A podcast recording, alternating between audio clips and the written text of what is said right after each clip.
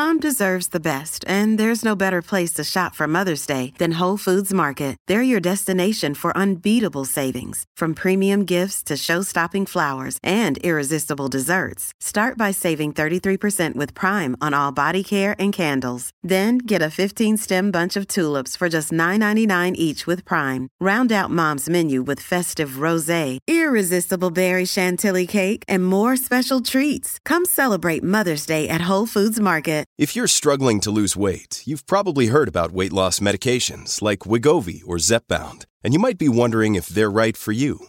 Meet PlushCare, a leading telehealth provider with doctors who are there for you day and night to partner with you in your weight loss journey. If you qualify, they can safely prescribe you medication from the comfort of your own home. To get started, visit plushcare.com slash weight loss. That's plushcare.com slash weight loss. plushcare.com slash weight loss. Welcome back. We have how a high schooler helped out a wounded vet, news from the land of Mardi Gras and Navy Week, and why you have to be 19 to buy you or your mama a pack of cigarettes. I'm Mike Morgan, and we're down in Alabama. A high school girl in Huntsville, Alabama has designed a lighter prosthetic foot for a Marine who was wounded in Afghanistan, reports AL.com's Lee Roop. Kendall Bain is the Marine. He's a native of Huntsville and now lives with his wife in Virginia. He said he was standing watch at a base in Afghanistan's Helmand province when the enemy approached disguised as friendly Afghan army regulars. In the fight, Bain was shot in the stomach and leg. He later had the leg amputated at the knee. Bain's brother Devin volunteers with an auto racing program at Grissom High School. Now, where I come from, we hear Marine Corps and auto racing, and so far it's nothing but respect for the Bain family. So Devin Bain is working this volunteer gig at Grissom High, one of the students there, Ashley Kimball, is looking for a biomedical project. Devin says, Hey, what about building a prosthetic? And my brother will try it out. Ashley used solid edge software from Siemens and made the design, then built it to what Kendall Bain needed. What he got was a lighter prosthetic that helps fit a lifestyle of his that includes hiking, mountain biking, and even snowboarding. Ashley's a senior, and she plans to major in bioengineering and then go to med school. Kendall, meanwhile, is about to become a dad. Both those endeavors will cost you some sleep, and we wish them well. There have been arrests in the weekend shooting during a Mardi Gras parade in Mobile, Alabama. A seven year old girl and a 17 year old boy were shot at the McDonald's on Government Street, but neither suffered life threatening injuries. Law enforcement officers arrested two 17 year olds and charged them with second degree assault, discharging a gun into an unoccupied building or vehicle, and illegally carrying a pistol. And speaking of Mardi Gras, one thing that coincides with the celebration or should I say overlaps with the Mardi Gras celebration, is Navy Week. Navy Week kicks off tomorrow with activities that include school appearances, speaking visits, diving demonstrations, and various functions. AL.com's Lawrence Specker reports that on Friday, the Navy destroyer USS James E. Williams and the Coast Guard cutter Man o' War are going to show up for the party. That's when they'll dock in Mobile. Tours will be given on both over the weekend, and tours of the destroyer will last through the final day of Navy Week next Tuesday. Well, you can vote at 18 and you can drink at 21. So, why is Alabama smoking age 19? All three of those things can make you sick if you're not careful, by the way. But seriously, why 19 for smoking?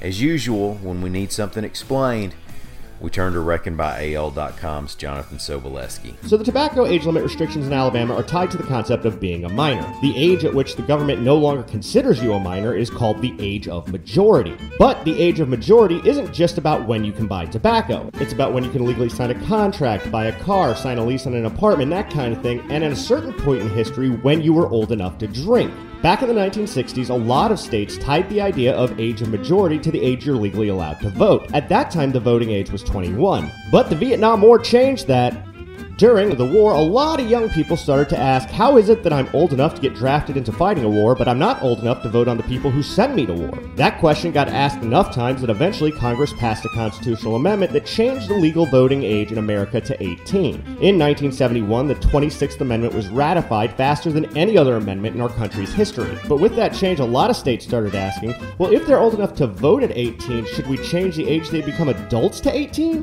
Between 1970 and 1975, around 30 30 states, including Alabama, scaled back the age when people are considered to be adults. Now, this is going to get us to when the smoking age was set to 19 in Alabama, but keep in mind the people making the decision were really more focused on the fact that this changed the drinking age. Most of those 30 states changed the age of majority to 18. Alabama and a few other states thought that was a little too young for kids to be drinking, so they went with 19. And in its centuries long effort to remain the least remarkable state, Delaware changed its age of majority from 21 all the way back to 20. Because changing nothing would have made a statement, but barely changing anything, now that's the Delaware way. Anyway, Alabama was at the very back end of this trend, being the last state to change the age of majority during this period. But the trend didn't stop because of anything Alabama did. It stopped because studies started coming out about the impact that all these states changing the drinking age was having on the roads. When all of a sudden 18, 19, and 20 year old kids were given free reign to drink, they did what idiot kids do. They got hammered, they got behind the wheel, and they ended up getting into a lot of crashes.